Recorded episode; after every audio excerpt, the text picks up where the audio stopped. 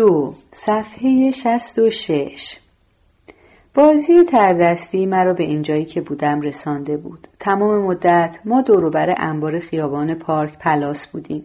ولی نه آن خیابان پارک معروف عیان نشین. خیابان پارک محله برانکس را می‌گویم. از آن خیابانهای ناجور بیریخت که پر بود از گاراژ و کارگاه یک طبقه و کارخانه سنگبری و تکوتوکی هم خانه های چوبی با روکار ورقه آسفالت که قرار است شکل آجر باشد. کف خیابان هم سنگ فرش ناهموار بود و یک خندق پهن از وسطش میگذشت و تهش ده متر زیر زمین قطارهای متروی مرکزی نیویورک رد می شدند و سر و صدای گوشخراشی راه می که ما بهش عادت داشتیم و گاهی هم یک باد تندی با خودشان می آوردند که نرده آهن نیزهی کنار کانال رو خم می کرد و ما حرفمون رو قطع می کردیم و باز سر و صدا که رد می شد از وسط جمله دنبالش رو می گرفتیم. تمام مدتی که ما آنجا می پلکیدیم و منتظر بودیم که سر و کله کامیون آبجو پیدایش بشود بچه های دیگر تو پیاده رو کنار دیوار با پول خورد یا تشتک بازی می کردند یا سیگار می کشیدند. از آن سیگارهایی که سه نخ یک سنت از مغازه خیابان واشنگتن می خریدند یا بی خود وقتشان رو تلف می کردند سر اینکه اگر آقای شولز چشمش به آنها افتاد کار کنند و توی دسته او چه هنری به خرج بدهند و بعد چجوری اسکناس های صد دلاری نو را ببرند بیاندازند رو میز آشپزخانه جلوی مادره که سرشان داد کشیده بود یا پدره که کتک مفصلی ازش خورده بودند در تمام مدت من داشتم تمرین تردستی می کردم. با همه چیز هم تمرین می کردم. از توپ تنیس گرفته تا سنگ و پرتقال و شیشه سبز خالی کوکاکولا یا نانی که داغ از گاری نانوایی پکتر کش می رفتیم و چون من مدام مشغول این کار بودم کسی کاری به کارم نداشت. مگر گاهی وقتی. آن هم برای اینکه هیچ کس دیگر نمی توانست این کار را بکند. بچه ها برای اینکه آهنگ کارم را به هم بزنند هلم می‌دادند. یا یکی از پرتغال ها رو تو هوا قاب می‌زدند و در می‌رفتند. چون این یک کاری بود که همه می‌دونستند من می‌کنم. مثل حرکت عصبی مثلا. خلاصه یک کاری که جزو خصلت من شده بود ولی دست خودم هم نبود. هر وقت هم این بازی رو نمی‌کردم چشمندی می‌کردم. یک سکه رو ناپدید می‌کردم و از توی گوش کثیف یکی از بچه ها در می آوردم یا سخال بازی می‌کردم. این بود که اسم من رو گذاشته بودن مندریک که اسم جادوگر مجله مصور نیویورک امریکن مال مؤسسه مطبوعاتی هرست بود که آدم سیبیلوی بود با لباس رسمی و کلاه سیلندر و مثل خود جادوگری برای من هیچ لطفی نداشت. چون مطلب ابدا سر جادوگری نبود. قصد من چابکی بود. مثل راه رفتن روی نرده های نوکتیز وقتی که قطار با آن بادش از زیر پاهام رد می شد یا پشتک و وارو و بالانس زدن یا هر شیرینکاری دیگری که به فکرم می رسید آرنجام از اونوری هم خم می شد مثل باد می دویدم چشمام تیز بود صدای سکوت رو هم می شنیدم پاسبان ولو هنوز از سر پیش نگذشته بود که بوش به دماغم می‌خورد. باید اسمم رو میگذاشتن شبه که اسم یکی دیگر از قهرمانهای همان مجله نیویورک امریکن بود که کلاه خود و لباسش سرهم بود و لباسش لاستیکی و قرمز و چسبان بود و دوستش هم فقط یک گرگ بود. ولی اینها بیشترشون بچه های خنگی بودن و به فکرشون نرسید که اسم من رو شبه بگذارند حتی بعد از اون که من رفتم توی دست ناپدید شدم و از میان همه آنها که خوابش رو هم نمی‌دیدند تنها کسی بودم که توانستم این کار رو بکنم انبار خیابان پارک یکی از چندتا انبار دسته شولز بود که آبجوی خامشان را از یونیون سیتی نیوجرسی و طرفهای غرب می آوردن و اون تو نگه می داشتن. وقتی یک کامیون وارد می شد حتی لازم نبود بوغ هم بزنه. دربهای انبار خود به خود باز می شدن. انگار حواسشان بود. کامیون ها مال زمان جنگ اول بودن و رنگشان هم هنوز همان رنگ خاکی ارتشی بود با کاپوت لولادار و چرخهای عقب جفتی و دیفرانسیل زنجیری که یک صدایی می‌کرد که انگار دارند استخوان آسیاب می‌کنند جای بارشان هم دو طرفش وادار چوبی داشت که میانشان را خودشان ورق آهن کار گذاشته بودند و روی بار هم با چه دقتی و حتی خیلی تمیز برزنت میکشیدند انگار با این کار دیگر هیچکس نمی‌فهمید آن تو چی دارند. ولی همین که یک کامیون سر نفش پیداش می‌شد تمام خیابان را بوی آبجو بر می داشت چون کامیون ها هم مثل فیل های باغ وحش برانکس بوی ترشالشان را با خودشان می بردند. آدم هم که از کامیون پیاده می شدند از آن راننده های معمولی نبودند که نیمتنه پشمی پوشیدند و کلاه کپی سرشون میگذاشتند. اینها بارانی تنشان بود و شپ و سرشان میگذاشتند و بیرون منتظر میماندند تا آدمهایی توی انبار ماشین رو دنده عقب ببرند توی آن تاریکی هایی که ما دلمان برای دیدنش لک زده بود. موقع روشن کردن سیگار هم دستشان را یک جوری دور آتش کبریت کاسه می‌کردند که مرا به یاد پاسبانهایی میانداخت که تازه از گشت خیابان برگشتند. از همین قدرت به بهادری و بساط نظامیشان بود که ما بچه ها اینقدر کیف می‌کردیم و آن دوروبر میپلکیدیم. و به محض اینکه صدای زنجیر به گوشمان می‌خورد و کاپوت ماک را سر نبش می‌دیدیم مثل یک مش کبوتر جلد چرک و چپل شروع می‌کردیم به بقبقو کردن و بال زدن. البته این فقط یکی از انبارهای آبجوی آقای شولز بود. ما نمی‌دانستیم چند تا از اینها دارد ولی می‌دانستیم یکی دوتا نیست. راستش هیچ کدام ما خودش رو هم ندیده بودیم. اگرچه همیشه امیدش رو داشتیم و خیلی هم مفتخر بودیم که محله ما قابلیت یکی از پایگاه های او رو داره. و گاهی وقتی که دچار رقت احساسات می شدیم و دست از خیت کردن همدیگر برمی داشتیم پیش خودمان خیال می کردیم در یک کار خوبی شرکت داریم. و مثلا میان بچه های محل های دیگر خیلی سربلند بودیم. چون که آنها نمی توانستند پوز انبار آبجویشان را بدهند و دم از فرهنگ غنی آن بزنند. یعنی از آدمهایی که نگاهشان تهدیدآمیز و ریششان نتراشیده بود یا از کلانتری محل که افتخار پاسبانهاش این بود که تا می توانند آفتابی نشوند. چیزی که برای من خیلی جالب بود این بود که آقای شولز تمام ظواهر دوره منع مسکرات را رعایت می‌کرد در صورتی که قانون منع مسکرات لغو شده بود. من با خودم می‌گفتم که این یعنی آبجو هم مثل طلا چیز خطرناکی است. هر چقدر هم قانونی شده باشد یا اینکه اگر او مردم را نمیترسان آنها می‌رفتند آبجوی بهتری میخریدند. و این هم وای.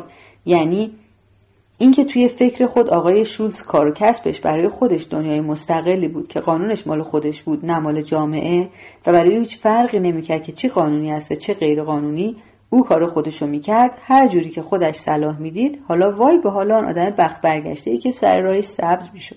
خلاصه این بود حال و روز ما در آن ایام از تاریخ برانکس و از ریخت کثیف این بچه های لاغر دماغی که دندانهایشان از زور کسافت سبز شده بود. هیچ معلوم نمی‌شد که توی این دنیا کتاب مدرسه هم هست و تمام جامعه آدمهای بزرگسال دارد توی نور تند رکود اقتصادی رنگ میبازد. از ریخت من که اصلا. بعدش یادم میآید که یک روز وسط تابستان هوا خیلی دم کرده بود و به قدری گرم شده بود که علفهای کنار نرده آهنی سرشان پایین افتاده بود و آدم حرم گرما رو می‌دید که از سنگ فرش خیابان بلند می‌شد. و همه بچه ها بیحال بیخ دیوار انبار ردیف نشسته بودند. و من هم آن دست خیابان واریک توی علفها و سنگهای بالای خط آهن ایستاده بودم و داشتم آخرین هنرم رو نمایش می‌دادم. یعنی چند تا چیزو که وزن جور و جور داشتن بالا میانداختن و می‌گرفتن. و این آزمایش گالیلوار رو با دو تا توپ لاستیکی و یک پرتقال درشت و یک تخم مرغ و یک قلب سنگ سیاه انجام می‌دادن. راز این کار هم این است که با وجود اختلاف وزن بتوانی یک جریان یک نواخ برقرار کنی و چیزها رو طوری به اندازه پرتاب کنی که مدار گردش آنها سر جای خودش بماند. این کار چنان انضباط فوقالعادهای می‌خواهد که هرچه بهتر انجام بدهی به نظر آدم ناوارد آسانتر و بی اهمیت میآید. این بود که من می‌دانستم نه تنها تردستی بلدم بلکه غیر از من هیچ کس قدر این کار را نمی‌شناسد. بعد از مدتی دیگر بچه ها پاک از یادم رفتند. همینجور ایستاده بودم و داشتم آسمان خاکستری داغ را نگاه می کردم و آن چیزهای جور و جور هم مثل یک مش سیاره که روی مدارشان گردش کنند جلوی چشمم بالا و پایین می رفتند. خود من هم چنان تو بهر این کار رفته بودم که انگار خودم رو هم به بازی گرفته بودم. و بازیچه و بازیگر یکی شده بودند و هیچ حواسم به دنیای دوروبرم نبود و متوجه نشدم که یک ماشین لاسال کوپه از سر نبش خیابان 177 پیچید تو خیابان پارک و تندی آمد جلوی شیر آب آتش نشانی لب پیاده رو نگه داشت و موتورش روشن ماند. همینطور آن ماشین بیوک رود ماستر رو هم ندیدم که سه نفر سوارش بودند و بعد از اولی از سر نبش پیچید و از جلوی درهای انبار گذشت و سر نبش خیابان 178 نگه داشت. دست آخر هم آن ماشین پاکارد گنده رو هم ندیدم که از سر نبش پیچید و درست جلوی انبار ایستاد. طوری که اگر داشتم نگاه می‌کردم دیگر ردیف بچه ها رو نمی‌دیدم که داشتن یواش از جا بلند می و خاک پشت شلوارشان را می و یک نفر هم از در دست راست جلو پیاده شد در دست راست عقب را از بیرون باز کرد و از آن در یک نفر دیگر بیرون آمد که کت کتان سفید دوبل شلوولی تنش بود که دکمهش را هم عوضی انداخته بود و کراواتش را از یقه پیراهنش پایین کشیده بود و با دستمال بزرگی که تو مشتش بود عرق صورتش رو پاک می‌کرد و این همان بچه ای بود که یک وقت تو این محل اسمش آرتور فلنگ نهایمر بود و حالا دنیا او را به اسم داچ شولز میشناخت. البته دروغ گفتم که گفتم این چیزها رو ندیدم. همش رو دیدم. چون که قدرت دید جانبی من خارقلاده است ولی وانمود کردم که متوجه نیستم این آدم حالا آرنج هاش رو گذاشته روی سقف ماشین دارد هنرنمایی یک پسر بچه را تماشا می کند که با دهن نیمه باز مثل یک فرشته معصوم چشمهایش را به آسمان دوخته و خدای خودش را ستایش می کند. در همین لحظه بود که من شیرین کاشتم.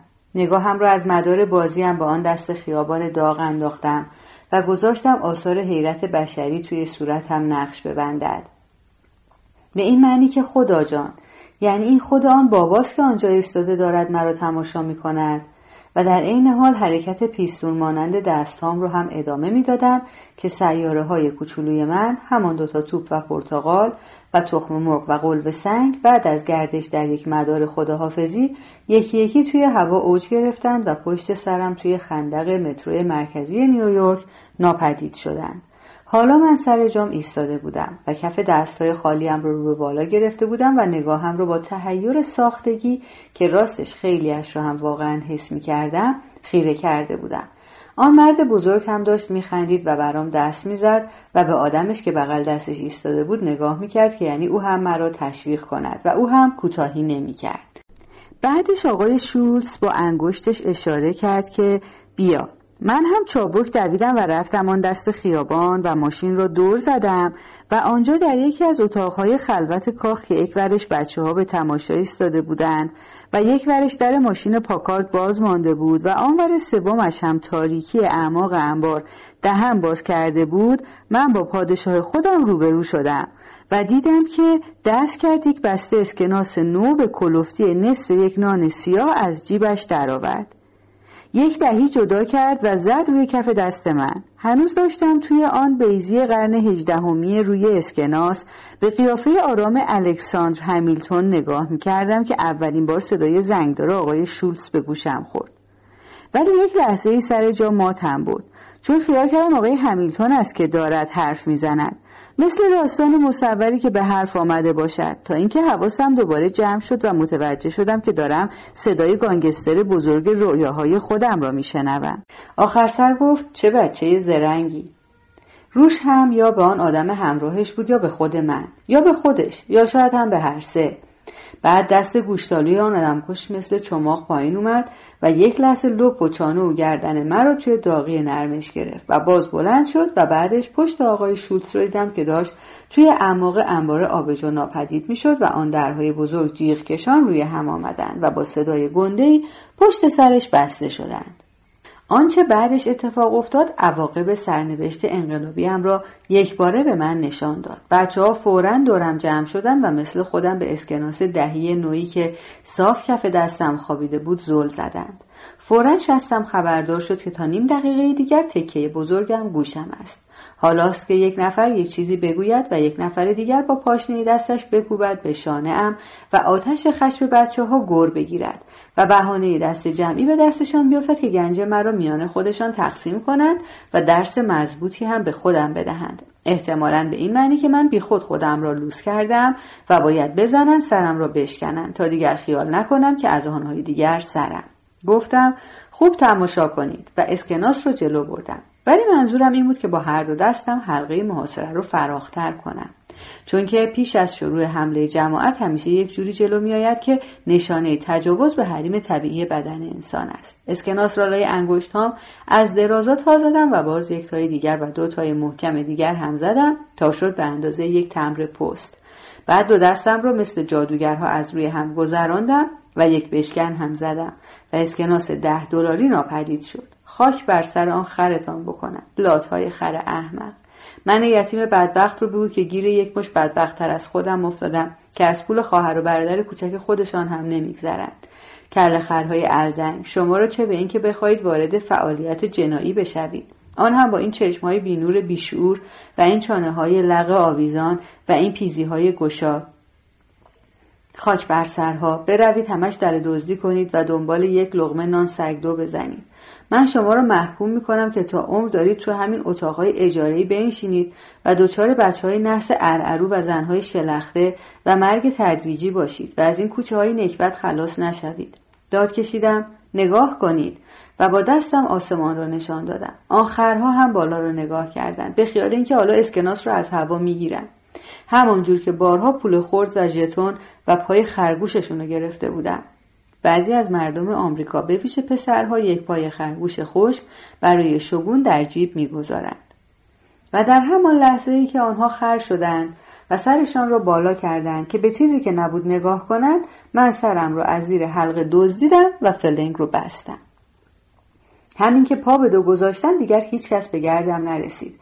با اینکه دنبالم هم کردند. از 177 انداختم تو خیابان واشنگتن بعد پیشیدم دست راست سمت جنوب. چند تا از آنها هم دنبالم بودند و چند تایی هم آن دست خیابان پا به پای من میدویدند. چند تا هم تو خیابانهای فرعی پخش شدند. به امید اینکه من برگردم بخورم به آنها. ولی من یک راست دویدم چون که واقعا می‌خواستم از آن محله در بروم. آنها یکی یکی از نفس افتادند و من یک بار دیگر محض محکم کاری جهتم رو عوض کردم تا بالاخره از دستشون خلاص شدم. حالا زیر خط آهن هوایی سوم بودم توی درگاه یک دکان امانت فروشی بند کفش ورزشی هم رو شل کردم و اسکناس رو صاف کردم و چپاندم توی کفشم. بعد بند کفشم رو بستم و باز پا به دو گذاشتم. حالا دیگر به هوای دل خودم میدویدم. مثل فیلم سینما توی سایه روشن خط خطی زیر پل خط آهن میدویدم و داغی تند هر باریکه آفتاب را مثل دست آقای شوتس توی تخم چشمم حس می‌کردم. تا چند روز بعد دست از پا خطا نمی کردم و نهایت همکاری را با مقامات انتظامی نشان می دادم. حتی مدرسه هم می رفتم. یک شب نشستم مشخام رو بنویسم که دیدم مادرم سرش رو از روی میز لیوانهایش برداشت.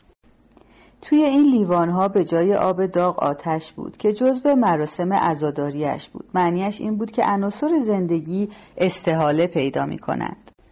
توی یک لیوان آب میریزی آن وقت ارجی مجی لاترجی آب تبدیل می شود به شمع روشن. مادره گفت بیلی اسمم رو برد. بیلی تو حتما یک کلکی تو کارت هست. بگو ببینم چه کار کرده ای این لحظه خیلی جالبی بود و من شک داشتم که دوام داشته باشد. ولی باز حواسش رفت دنبال شمهاش و برگشت سر میز لاکی آشپزخانه که رو شم چیده بود. یک جوری به شمها خیره شد که انگار دارد یک وردی توی آنها می‌خواند. انگار رقص هر شعله یک کلمه از زبان مذهب اوست. شبان روز زمستان و تابستان نشسته بود و همین شعله ها را می‌خواند. یک میز پر از شعله داشت. ماسلی یک شم بیشتر لازم نداشتیم ولی مادرم تا بخواهید شم داشت. می‌خواست روحش نورانی بشود. رفتم روی پلکان استراری نشستم. گفتم بلکه سری شبی یک نسیم خنکی بیاید. باز رفتم تو همون فکرهای غیر معمولی خودم. من که از بازی تردستی جلوی انبار آبجو قصد خاصی نداشتم ارادت من که از دیگران بیشتر نبود. این رسم محله ماست. حالا اگر خانه ما نزدیک ورزشگاه یانکی بود خب لابد من هم می‌دانستم بازیکنها از کدام در جنبی وارد می شوند. یا اگر خانه ما تو ریوردیل بود شاید شهردار یک روز که از سر کار به خانهاش می‌رفت از ماشین پلیس دست تکان می‌داد. اینجاست به فرهنگ آن جایی است که آدم زندگی می کند. برای هیچ کدام ما قضیه بیشتر از این اهمیتی نداشت.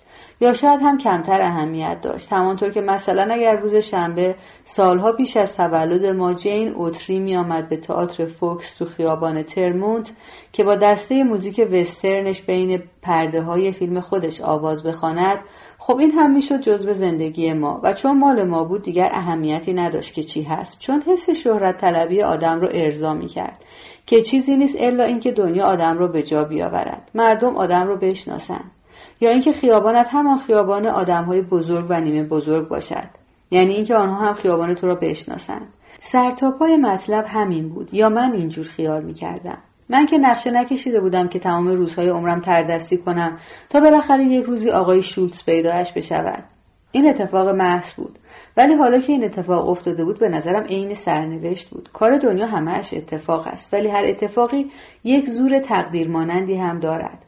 حالا روی لبه پنجره نشسته بودم و پاهام روی پله آهن زنگ زده بود و اسکناس ده دلاری هم رو برای گلدانهای خشکیده هی باز می‌کردم و تا می‌کردم و باز غیب می‌کردم. ولی اسکناس باز پیداش می‌شد و من از نو بازش می‌کردم درست آن دست خیابان خانه کودکان مکس و دورا دایموند بود که همه به اسم یتیمخانه می شناختندش. ساختمانش سنگ قرمز بود با قرنیز سنگ خارا دور پنجره ها و لبه بام جلوش پلکان دو طرفه منحنی بزرگی داشت که قسمت پایینش پهنتر از بالاش بود و دو طرفش در طبقه بالای زیرزمین به هم می رسیدند و درهای ورودی آنجا باز می شد. بچه ها دست دسته روی هر دو پلکان ولو بودند و مثل پرنده ها جیک جیک می کردند و مدام روی پله ها بالا و پایین می رفتند. بعضی هاشان هم روی نرده ها عین پرنده های شهری گنجشک یا دمجنبانک روی پله ها دور هم می نشستند یا از نرده ها آویزان می شدند. انگار که ساختمان خود مکس و دورا است که این وقت شب با بچه هایشان آمدن بیرون هواخوری. نمی‌دانستم این همه بچه را کجا می خوابانند. ساختمانش برای مدرسه کوچک بود و برای آپارتمان نشینی هم آنقدر بلند نبود.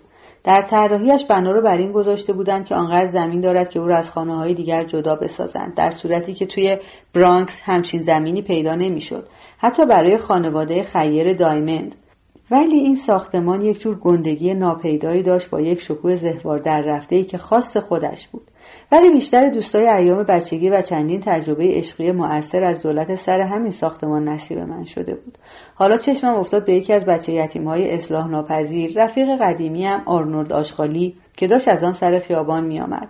آرنولد یک کالسکه بچه داشت که داشت جلوش حل می‌داد و کشفیات مرموز و قیمتی آن روزش را هم توی کالسکهش کوت کرده بود. آشغالی بچه خیلی زحمت کشی بود. دیدم کالسکه رو به زور و زحمت از پله های زیر زمین زیر همان پلکان منحنی بزرگ پایین برد و بچه های کوچکتر محل نمیگذاشت. در اتاقش رو توی تاریکی باز کرد و ناپدید شد. من وقتی بچه بودم خیلی به این یتیم خانه می رفتم. آنقدر زیاد می رفتم که مثل یکی از خودشان توی اتاقها می چرخیدم و با همان زخم و زیلی که ارث پدری همه بچه های یتیم است سر می کردم. هیچ وقتم از پنجره به خانه خودمان نگاه نمی کردم. خیلی عجیب بود که من جز به این بچه ها شده بودم. چون که آن موقع من هنوز مادری داشتم که مثل مادرهای دیگر از خانه بیرون می‌رفت و برمیگشت و در واقع هنوز یک جور زندگی خانوادگی داشتیم. و حتی گاهی صاحب خانه هم در اتاقمان را با مشت میکوبید و ما تا صبح گریه می‌کردیم. حالا وقتی برگشتم توی آشپزخانه نگاه کردم روشنایی شمهای عزاداری مادرم را دیدم.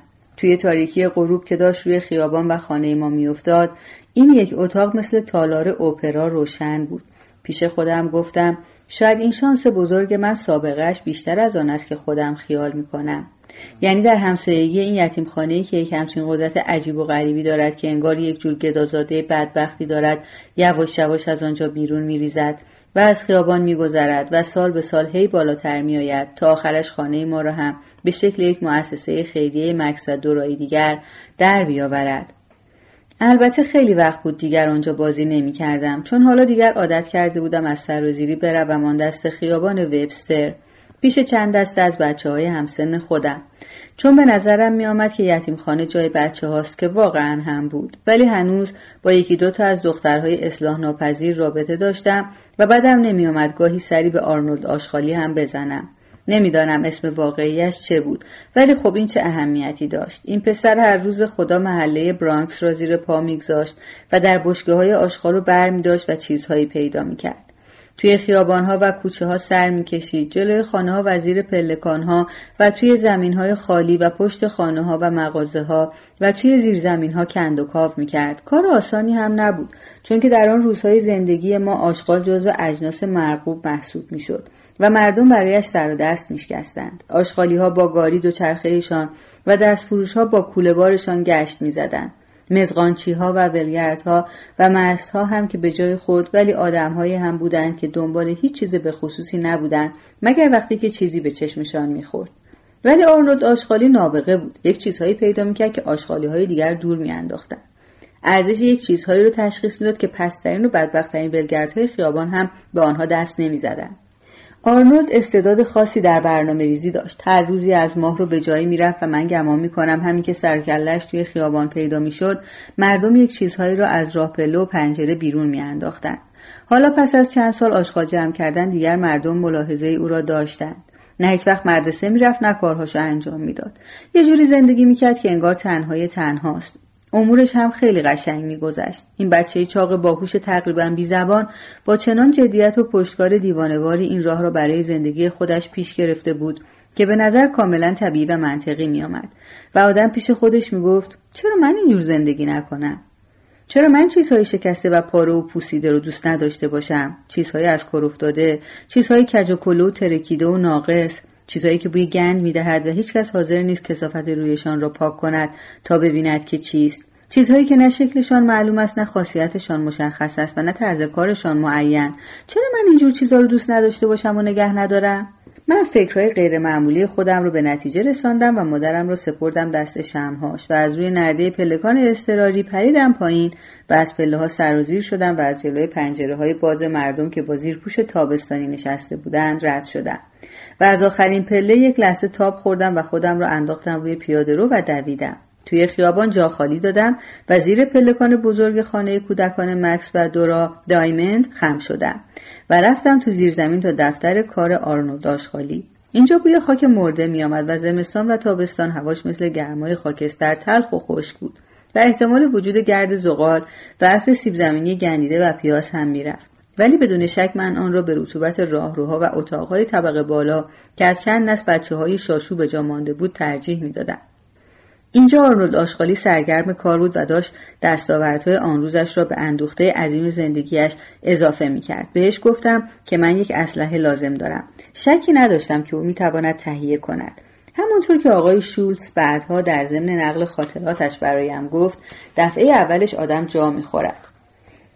وزنش رو توی دستت حس می‌کنی و پیش خودت حساب می‌کنی که اگه اینها حرفم رو باور کنند می‌توانم این کار رو از پیش ببرم. چون که آخر تو هنوز همان آدم سابق هستی همان حالو و همان فکر حالووار منتظر خود آنها کمکت کنند.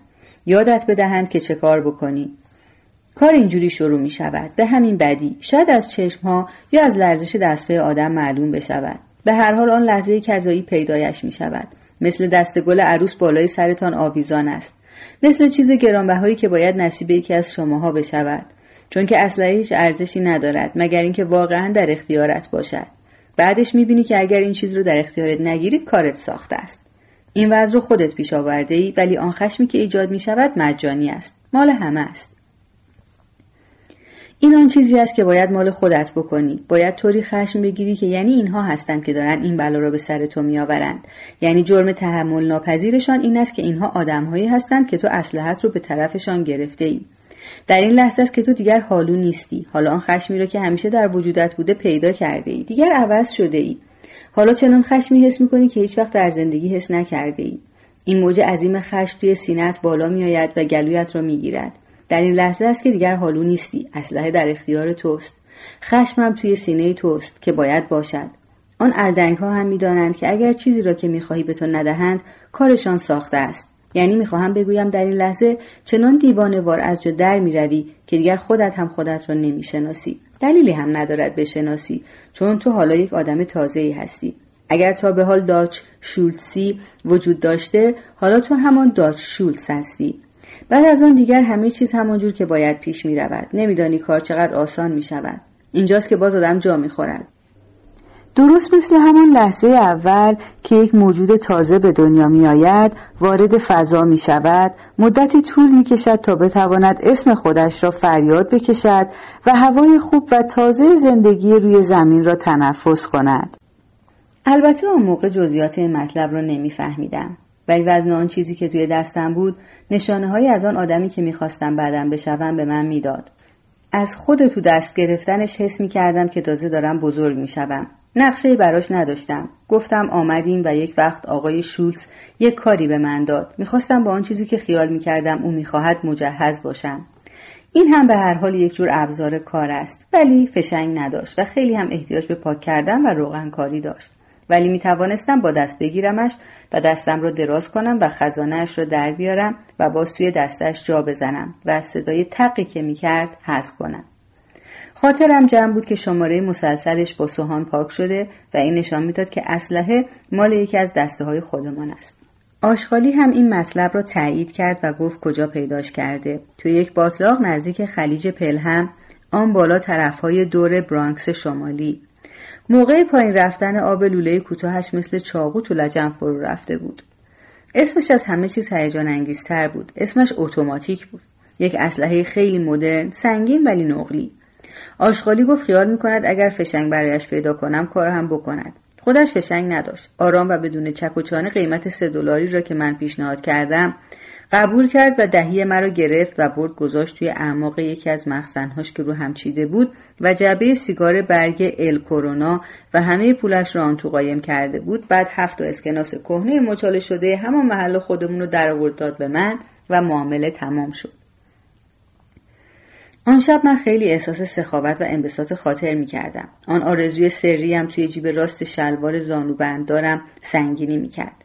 و در تایید دریافت شهودی خودم متوجه شدم که سوراخی که توی جیبم بود اجازه می دهد که لوله کوتاه اسلحه از کنار قسمت بیرونی رانم قشنگ پایین برود و دستش توی جیبم بماند. خیلی تمیز و مرتب.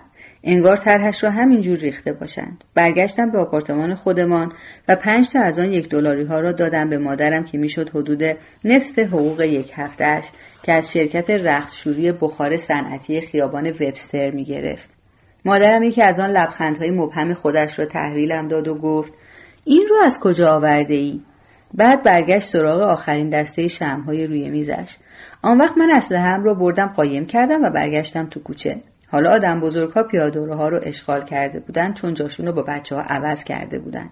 بچه ها رفته بودن توی خانه ها چون که توی این زندگی اجاره نشینی شلوغ یک مختصر حساب کتابی هم وجود داشت و پدرها و مادرها احساس مسئولیت می‌کردند. حالا روی پلکانها بازی ورق برقرار بود و دود سیگار برگ توی هوای شب تابستان میپیچید و زنها با لباس خانه مثل دختر بچه ها نشسته بودند و زانوهاشان از پله های سنگی زده بود بالا و زنها و مردها جفت جفت می آمدن تو نور چراغ خیابان و می‌رفتند بیرون و من از منظره این همه فرق و فلاکت خیلی متأثر شدم.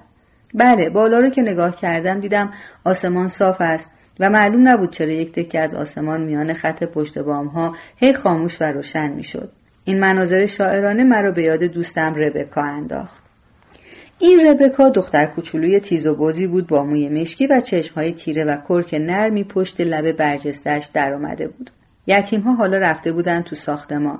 چراغها تو پنجره ها مثل ریزه های الماس می درخشیدند. من بیرون ایستاده بودم و صدای قسمت پسرها رو بلندتر می شنیدم.